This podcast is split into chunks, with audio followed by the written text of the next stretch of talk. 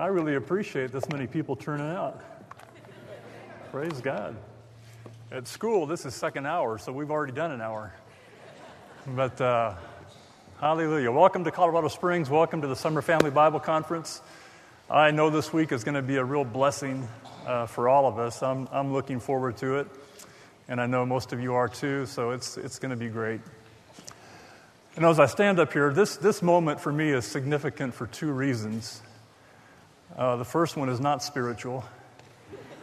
On December 28th, this past December 28th, my wife and I, Betty Kay, down here in the front row, we were sitting back there in the middle, and where I'm standing right now were the Beach Boys. So, just give me a moment here. Give me a moment. People think I don't know how to have fun. Praise God. So, but the second reason this is significant is that every year when this rolls around, this is the anniversary of when we rolled into town 6 years ago now on a word from God to come up and join ourselves with this ministry. And it's amazing to see. And I can say, first of all, thank you, Andrew. But these have been the best 6 years of our lives. What has happened here is just unbelievable, but it's just God's grace, God's goodness. Wonderful things have taken place in our lives since we've gotten here. So this is always an anniversary of sorts for me, just to remember, man, look where God has brought me. This is unbelievable. This is great. And I was thinking, this was not on my radar 10 years ago. I'm not sure when I first started hearing about Andrew and listening to Andrew. It may have been 2003, somewhere in there. But being here in Colorado, this was not on my radar. I was heavily involved in Spanish ministry. I was teaching, had my own Spanish Bible school in a church, and was not thinking about anything else. And many times things happen in our lives that we aren't really thinking about, and yet God has a purpose. God has a plan. Circumstances many times are not what you think they're going to be. And I'm so glad that I was able to hear God and get up here and have these doors opened for me and not be set in what I thought I was supposed to be doing. I was thinking that about Andrew as well. I'm thinking back how, I could say our lives have come together at CBC and at AWMI. But what would have happened if March 23rd, 1968 hadn't have happened to Andrew? How many of our lives would be different? If we hadn't had that, if Andrew hadn't had that experience with God, which then has gone on to touch many lives around the world, it's touched my life. Here we are. Many things happen from one experience. One person's experience can affect, over the years, thousands and thousands of people. And I was thinking, what if he didn't have that experience? But what if he decided to go into ministry anyway, without the knowledge of the grace of God? And what if he had decided to go ahead and write some books? How would the titles have been different? Living in the Balance of Works and Law. A Longer Way to Pray.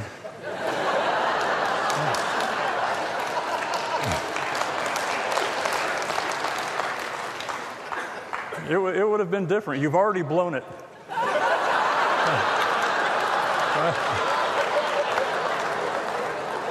Am I close? I mean, and as he probably at that point when he wrote that one, he's getting discouraged, and so his last book would be Harnessing Your Horses. And that would be it. He's done. But things change, people change, and God changes us. I'm not going to take the time to tell the whole story behind this book, but it all started in 1997. Actually, let me just share a little bit real quickly. This did in fact start in 1997 when Princess Diana was killed in a car accident, and I saw a famous man of God interviewed on TV, and he was asked, if God is love, why do bad things happen? Why didn't God stop this tragedy? And I thought, praise God, here's an opportunity for this man of God to reach millions of people with a tremendous answer of who God really is. And he blew it. And if I named his name, everybody knows him. And I don't have anything against the fellow, but it was unfortunate that he couldn't answer that most basic question, why do bad things happen? Does God cause tragedies? I was so incensed at that point that I decided to start devoting myself quite a bit to answering people's questions. So I wrote a couple of pamphlets in Spanish when I was still in Chile. And then when we moved up here and finally we got to Colorado, I was working in the phone center and began to work in the question answering department, answering all of the emails and letters that would come in, all of the doctrinal questions, all of the complaints, and anything that would come in, I would answer those. And so I began to understand how people think and what their questions are, and realized they're not getting their questions answered in their churches or from other places. And so I spent some time culling through all of the different answers I had, and I picked, I think I have 28 of some of the most common questions that people have, and I've made those into a book, and Gary Lukey was the inspiration behind this, and he wanted this to happen, and so we've put these together in a book, and it's called, Did God Do This to Me? And that, of course, has to do with the sovereignty and the tragedy issue, but there are many other kinds of questions in the book, so it's an interesting resource. You might find it helpful. We do have it in the back at the table next to the CBC T-shirts. So if you're interested in that, did God do this to me? And maybe we'll give this to somebody. So if you really want that, raise your hand.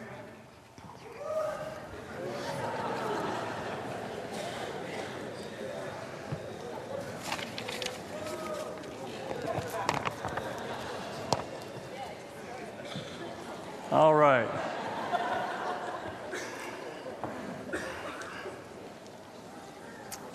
Praise God.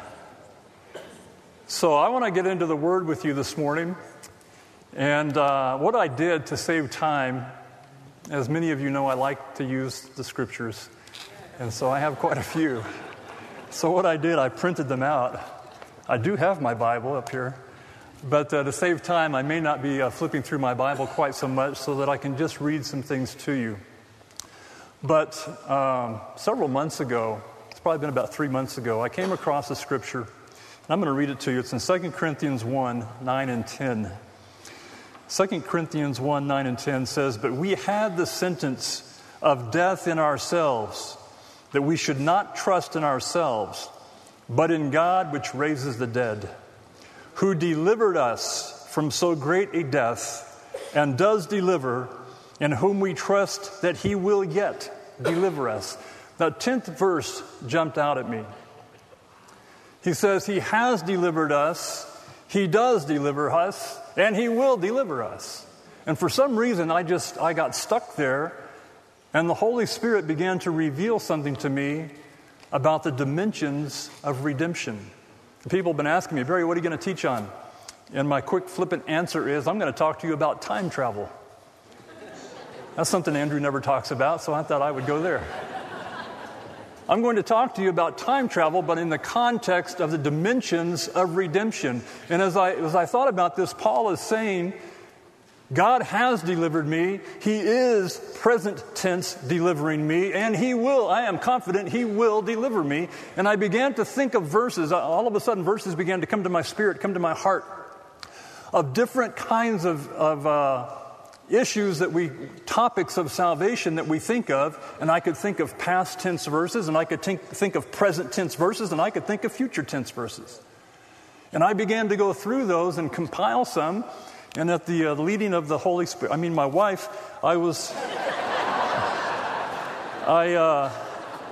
won't read them all, but I will read some to you, and just to kind of get you going with me in the same direction here. So listen to this. I want to talk first about redemption.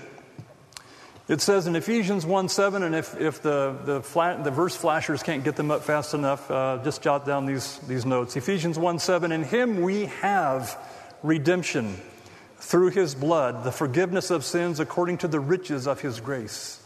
Praise God, we have redemption. That's a past, present kind of tense right there. But redemption future. Let's look at Ephesians 4:30. "And do not grieve the Holy Spirit of God, by whom you were sealed for the day of redemption. So we have redemption, but there is a day of redemption. Are some of you starting to get where I'm going here? That there is a past tense, there's a present tense, there's a future tense, and there are different dimensions to the redemption that we live in. Talk about sanctification. 1 Corinthians 6:11. And such were some of you, but you were washed, you were sanctified. You were sanctified. How many say amen? You were washed, you were sanctified. That's a past tense. But let's look at sanctification present. 1 Thessalonians 4, verse 1 and verse 3 says, Finally then, brethren, we urge and exhort in the Lord Jesus that you should abound more and more, just as you receive from us how you ought to walk and please God. For this is your sanctification, that you should abstain from sexual immorality. And it goes on. In other words, there's a present ongoing sanctification. Now, I'm going to challenge you a little bit in the first part of this message, but hang with me. There's a happy ending, all right? But I want to set the table here about the past, the present, and the future of what we are living in Christ. So he says, we were washed, we were sanctified, and now he says, this is your sanctification, that you abstain from something. There's an ongoing sanctification. Then we get to sanctification future. 1 Thessalonians 5:23. Now may the God of peace himself sanctify you completely. This is a prayer concerning their future. May he sanctify you completely. May your whole spirit, soul, and body be preserved blameless at the coming of our Lord Jesus Christ. Looking ahead, we were sanctified. This is our sanctification. He prays that we would be sanctified or preserved completely at the coming of the Lord Jesus Christ. Dimensions in our redemption. Let's talk about salvation. Salvation past, even when you were dead, Ephesians 2:5. In sins, he has quickened us together with Christ. By grace, you are saved. He quickened, past tense. Salvation, past tense, that dimension. Salvation present, Philippians 2:12. Wherefore, my beloved, as you have always obeyed, not as in my presence only, but now much more in my absence, work out your own salvation with fear and trembling. Salvation present. You mean I'm not saved? No, I'm not saying that. I'm wanting you to understand the dimensions, and we're going to get to the happy ending here in a little bit, what this all means. But we need to be cognizant. We need to be aware of things past having an impact on things present and on things future. Salvation future, Romans 13:11. And do this knowing the time that now is high time to awake out of sleep. It's now high time to awake out of sleep present. For now our salvation is nearer future than when we first believed, past. See that? We are saved. We are being saved. There is a day coming in which we shall be saved. This is where I'm getting this idea of time travel, so to speak, that we are living in a redemption that transcends time and that has a past, present, and future dynamic to it. In a sense, we could say that... What did I say?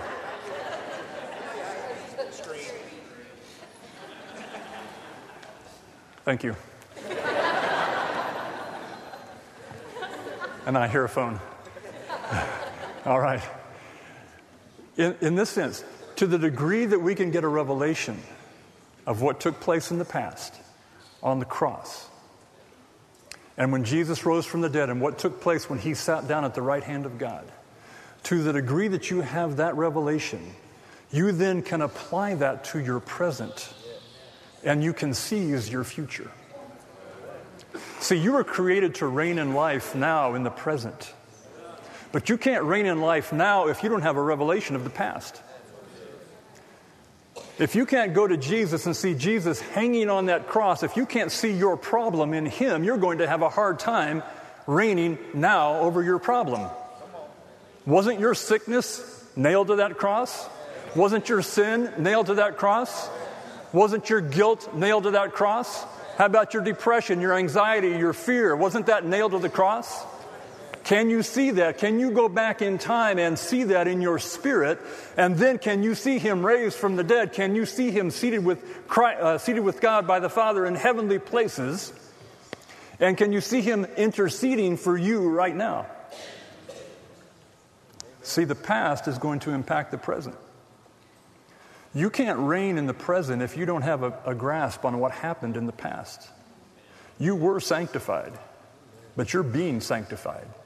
And I pray you will be sanctified. You were saved. You are working out your salvation based on the revelation of what you have seen in the past. And there is a coming day of salvation in which you will be saved. And some of you might be scratching your heads. What? I don't understand. I can't grasp this. Now let's look at it a little bit more. Some people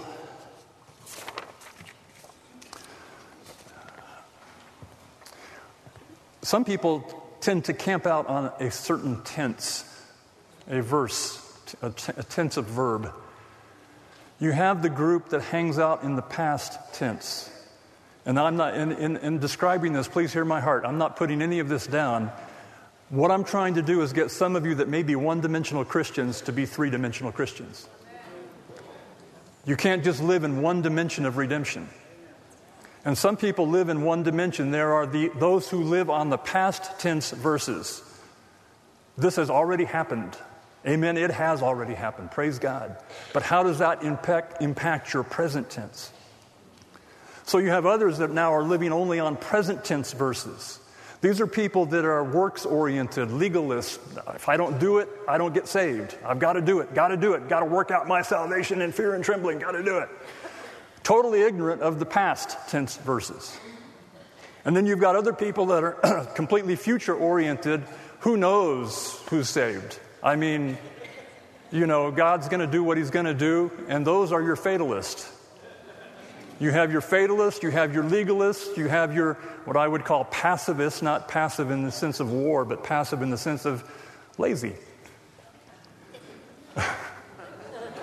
They camp out on in their favorite dimension, and they don't include the whole in their understanding of what God's call on their life is. It's not just past tense, folks. Yes, you've already got it. What are you doing with it? And if you've got it, where is it? All right? I mean, let's be honest. Let's ask ourselves some questions here. If you've already got it, where is it? And why don't you have it? See, I've got it. I've got that revelation.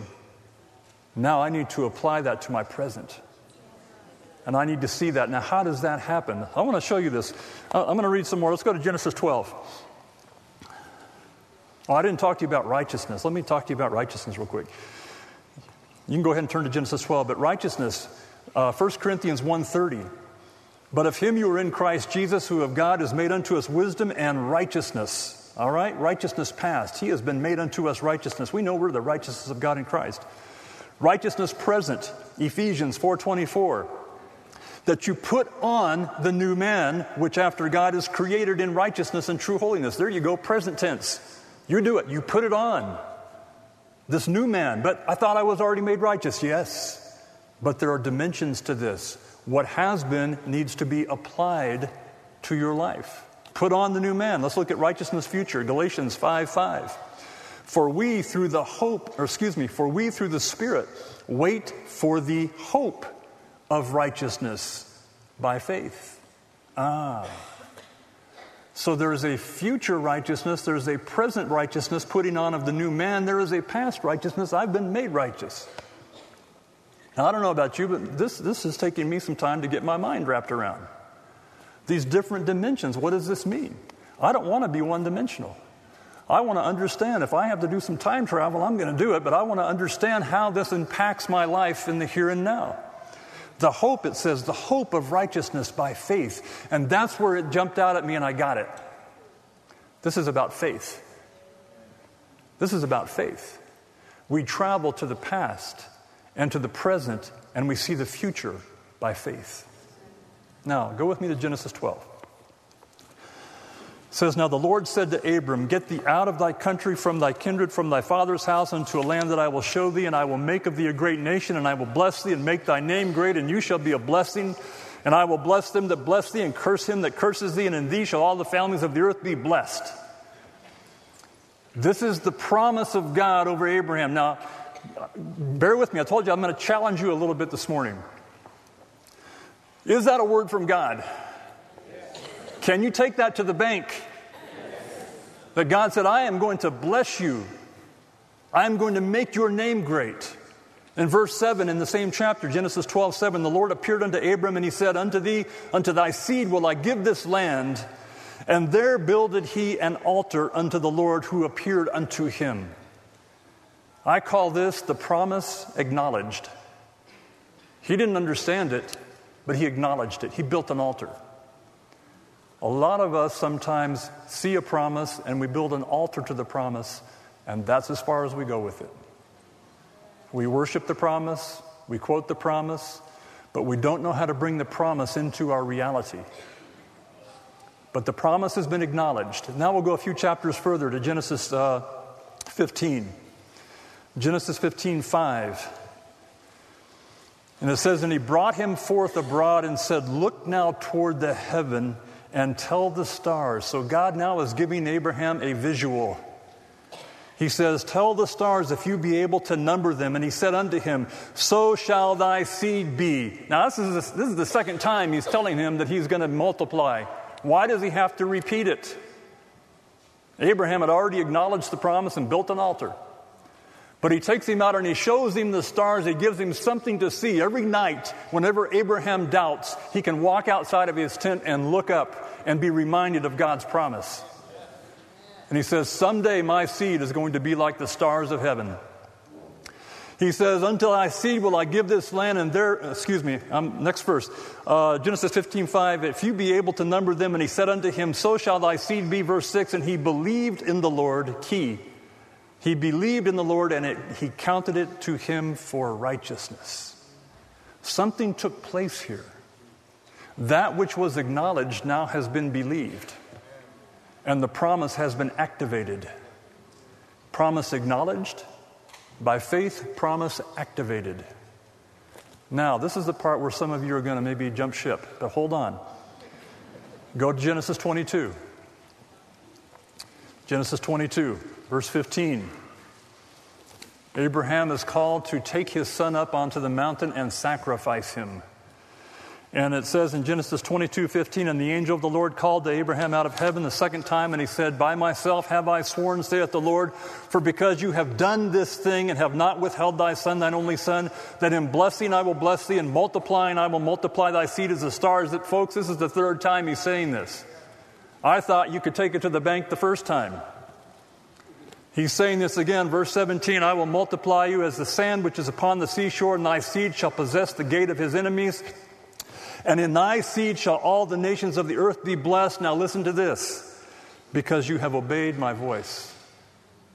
Promise consummated. Promise acknowledged.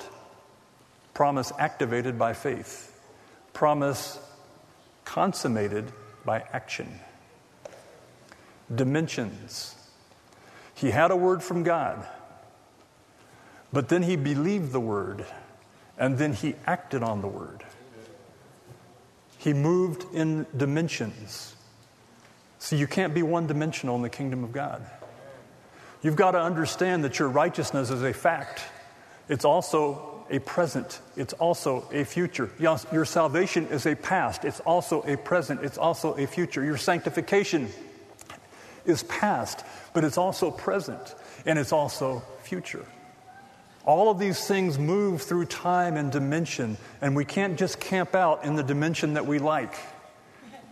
We need to be aware of who we are in Christ and what is the fact that acknowledging the promise is one thing.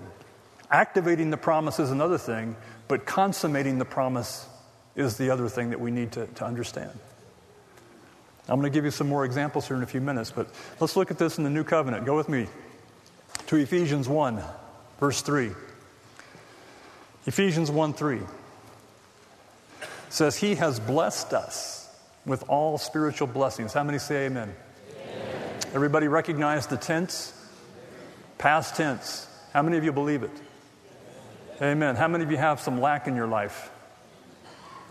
Okay, I see some hands. Well, wait a minute. I thought we were blessed. All right? You see what where I'm going with this? Let's go to Galatians 3:9. Galatians 3:9.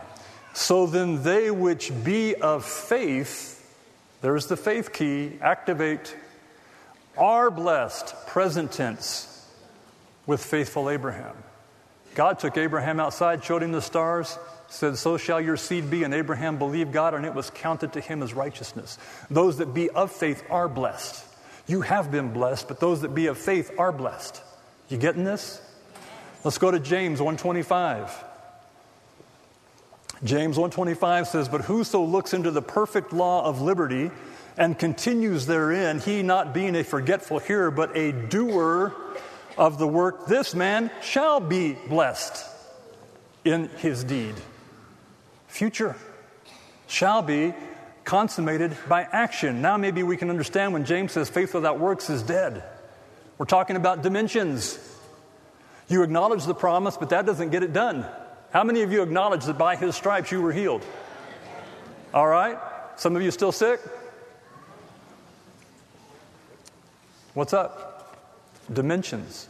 You can't just build an altar to the promise, folks. It has to be activated by faith and then redeemed by action. You will be blessed in what you do.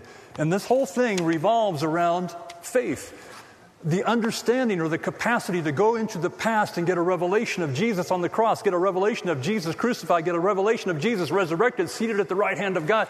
Get that revelation and then let the past tell you about the present.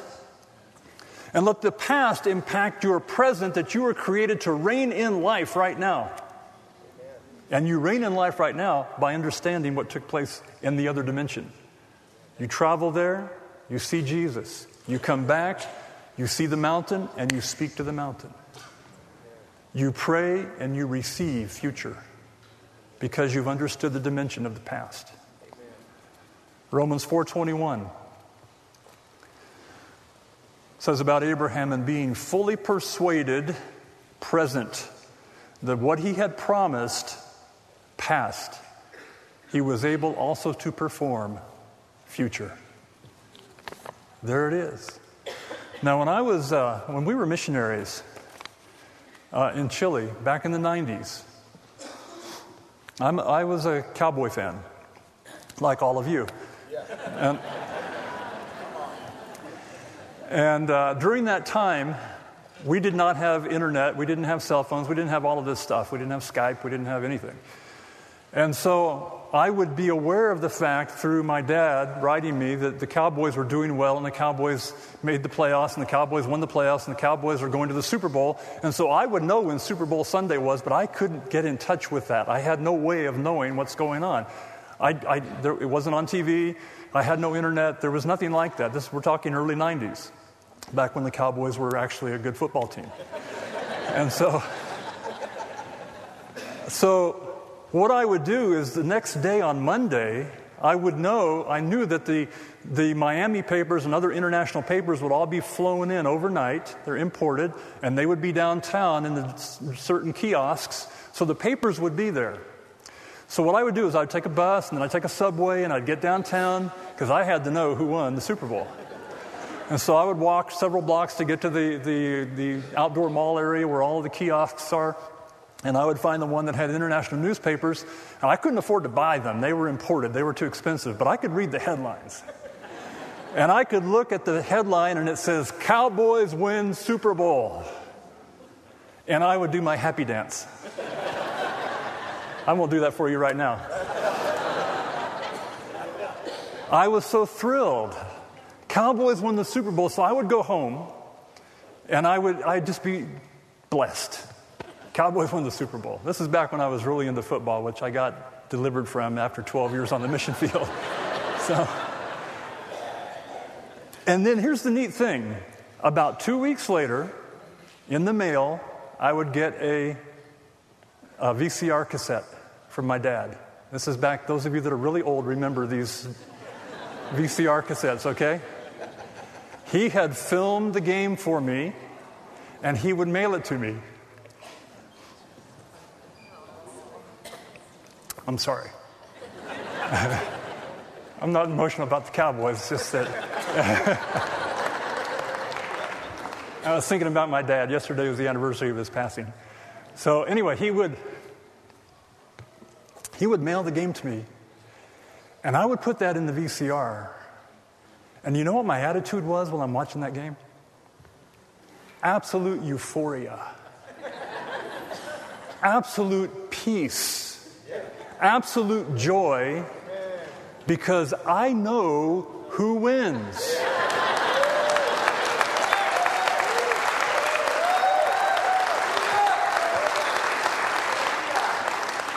I could watch that game in total peace. If they threw an interception, I didn't care. If Emmitt Smith fumbles the ball, I don't care. Because I know who wins. Because I had gone back in the past, so to speak, I saw the score. So that now when the game is being played out in front of me, if someone were to come by and sit down and watch the game with me and think that it was live, and they say, "You're behind by 2 touchdowns. Aren't you concerned it's the 4th quarter? No. I know that we win.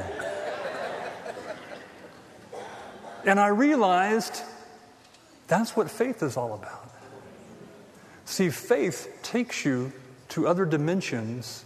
1 Corinthians 2 talks about this. The Spirit reveals things that have been given to us in Christ. And faith will take you to another dimension and show you what is true. And then you can live in complete peace and complete joy in the present, even if you fumble, because you know you're going to win. You know you're going to win. Now, I would watch those games. It would be thrilling to watch those games. And I had so much joy and so much peace. And as I was thinking about this example, I said, "Lord, thank you. This is a great example. I mean, what better way to explain how faith works is that you know the score. I know the score. I know I win. Hallelujah. This is fantastic." And God says, "I'm not done yet." And I said, "No, God, this is a good example." He says, "No, I'm not finished yet." He said, "You know what?" And I said, "What?" He said, "You're not just watching the game. You're the quarterback." Oh. I'm the quarterback. And let me tell you about your team.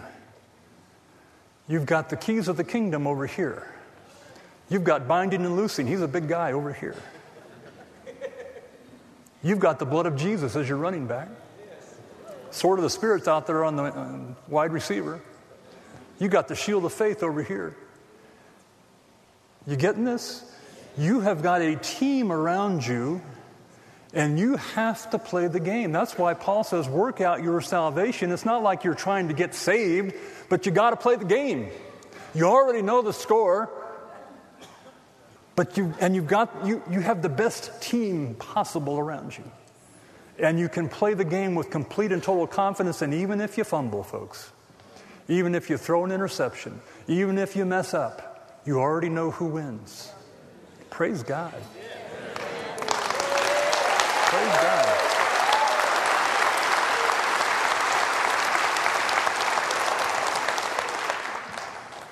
We have any quarterbacks in here?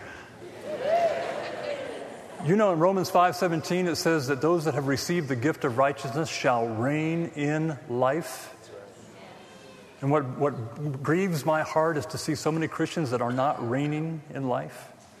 They're camped out at the altar of the past tense, but they're not living in the present. They're not seizing the future. They're not with their team on the field. They don't know how it's going to turn out. They're not sure. You're called to reign in life, folks. Now, I told you this was going to have a happy ending. Let's talk about grace. Let's go to grace past. Romans 3:24. Being justified freely by his grace through the redemption that is in Christ Jesus. Being justified. What tense is that? Past tense. By his grace. I'm going to read several here. in the past, present, and future. Ephesians 2:8, for by grace are you saved through faith, and that not of yourselves, it is the gift of God. Titus 3:7, that being justified by his grace, we should be made heirs according to the hope of eternal life. Let's talk about the present. Is grace over? Has grace finished its work? Let's go to Acts 4:33. And with great power gave the apostles witness of the resurrection of the Lord Jesus, and great grace was upon them all. Present tense grace. Romans 5:2, by whom also we have access by faith into this grace wherein we stand, present tense, and rejoice in the hope of the glory of God. 2 Corinthians 12:9, and he said unto me, my grace is sufficient for thee, for my strength is made perfect in weakness. Present tense grace. Even when you throw an interception, folks, his strength is made perfect in weakness. Present grace. It's not all just past. 2 Peter 1:2, grace and peace be multiplied unto you through the knowledge of God and of Jesus our Lord. Did you know grace can be multiplied unto you? It's not done. It's not over. Grace can be multiplied unto you. 2 Peter 3:18, but grow in grace and in the knowledge of our Lord and Savior Jesus Christ. These are present tense applications of grace. There's more grace for you. Did you know that? Let's talk about future grace. Acts 15:11. But we believe that through the grace of our Lord Jesus Christ, we shall be saved, even as they. We believe we shall be saved by grace. 2 Corinthians 9:8. And God is able to make all grace abound towards you. He's able to make all grace abound to you. Now, the context there is in giving and what have you, but this is so interesting. He is able to make all grace abound toward you, that you, having the best football team ever, may abound to every touchdown. Grace can abound to you. Look at this one, 1 Peter 1:13. Wherefore, gird up the loins of your mind. I'm not really sure how to do that. Gird up the loins of your mind, be sober, and hope to the end for the grace that is to be brought unto you at the revelation of Jesus Christ. There's even more still to come in grace. Now, what does this all mean? When we're talking about dimensions, or we're talking about time travel, we see there are past tense realities. We were sanctified. We were justified. We are in Christ. We were saved. We were redeemed. We were quickened. We have these past tense realities. But those past tense realities have a present tense purpose. And that present tense purpose is that you would manifest, that you would play the game, that you would put on the helmet and put on the shoulder pads, play the game and reign in life now because you already know the score. You already know you win. You already know that disease has to bow the name to Jesus. But you have to enforce that. And then you know there's great grace that can be upon you, that grace can be multiplied unto you, that you can grow in grace. And there's even grace that's to be revealed when Jesus comes. Even there's more grace. And you take all of this, you don't become passive at the altar. You don't become legalistic in the present. And you don't become fatalistic about the future. You live in all three dimensions of the grace of God. There's enough grace for you right now. For whatever mountain you're facing, whatever circumstance you're facing, there is enough grace for you right now. If you understand dimensions, if you understand how to time travel. Now I'm going to close with a few examples here. Think about Elijah. Now, I teach this in second year when I teach on prayer because it's a New Testament example. Elijah is given to us in James 5 as a New Testament example of a man of prayer. The effectual fervent prayer of a righteous man avails much. Consider Elijah, who prayed that it wouldn't rain. It didn't rain. He prayed again. It would rain. It rained. So you go back in 1 Kings, you start studying Elijah, and I'll jump ahead in some of the story here. God tells Elijah to go tell Ahab after 3 years of drought, it's going to rain. Is that a good word from God? You think it's going to rain? God said it's going to rain. So Elijah goes and tells Ahab it's going to rain. Now, what does Elijah do? They have their little tiff. The whole thing with the fire falling from heaven, burning up the altar, then the killing of the... It was a long day. He killed all the prophets, you know. And then he goes back to Ahab again, and he says, it's about to rain. And then it says Elijah went to Starbucks because he had a word from God. And so that's all he needed to do. Now, if you're familiar with the story, they didn't have Starbucks back then. He went to the top of the mountain, and what did he do? He prayed, we could say 7 times, or he sent his servant 7 times to look. He prayed, and forgive me here, but he gave birth to the Word of God until he saw the cloud the size of a man's hand. See, he already had a word from God. He spoke the word from God. He acted on it. He did what God told him to do. Then he spoke the word of God again the second time to Ahab. It's about to rain. Gird up your loins. And then he went up on the mountain. I would have thought, well, the word of God should be enough, right? Isn't that good enough? You got a promise? But he went up on the mountain and conceived that word. See, he was living in dimensions. Just because he had a word didn't mean necessarily it was going to come to pass. Uh-oh. How many of you believe 1 Peter 2:24, by his stripes you were healed? And yet, some of you are here to get healed. Are you tracking with me here? Barry, are you saying I have to do something? Perhaps. Perhaps. You need to hear from God. What did Jesus tell the paralytic? Lowered him down through the roof. Son, your sins are forgiven. Past tense. I have authority on earth to forgive sin. Now you take up your pallet and go home. Matthew 9:29, speaking to the blind guys, be it unto you according to your faith. Faith activates the promise. It says in James 5 that we are to pray one for another that we might be healed. Prayer of faith shall, future tense, raise them up.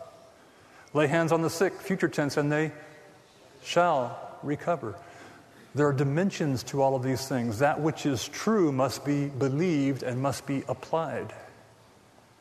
Think about Jesus crossing the lake with the disciples. They get in the boat. He says, let's go to the other side. So in Jesus' mind, that's all he had to say. They're going to the other side. With a boat, without a boat, it doesn't matter. They're going to the other side. So he goes to sleep. He's seen the video. He knows the score. This is a yawner. I can sleep through this one. Halfway through, what happens to the disciples? They are freaking out because they don't have the same revelation of let's go to the other side that Jesus did. And so they're watching the circumstances.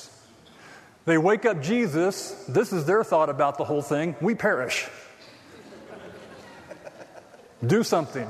They wake up Jesus. He gets up. He rebukes the wind and the waves. Then he rebukes them because he expected them to be playing the game. They're the quarterback. Oh, ye of little faith, why didn't you do this? You could have rebuked this, but it requires something from you. I said we're going to the other side, but that should be enough for you to realize wind and the waves can't stop us. So you have the authority to stop the wind and the waves. See, when you're dealing with something in your body, folks, just because you have a promise, that's the seed. But you got to believe the promise, and sometimes you got to act on that promise, and you got to proclaim that promise, and you got to act as if that promise is yours. You have to seize the future. By faith and patience, we inherit the promises, dimensions. We see the truth of the past. We apply it by faith in the present. We seize the future. And there's enough grace for you. There's enough grace for you. Turn to the person next to you and say, whatever you're facing, there's enough grace for you. Praise God. Is anybody getting anything out of this?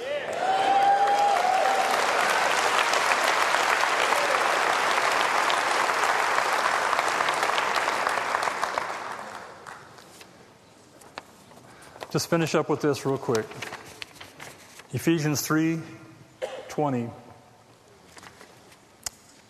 says something. Flash it up. God is able to do exceeding abundantly, right? Above all that we ask or think, according to the power that works in us. You're the quarterback. You already know the score, but you got to play the game. 2 Corinthians 1:20. All of the promises of God are yes and amen to the glory of God by us. By us. You're the quarterback, but you already know the score. Praise God. I can tell you the score, folks. You win. You win.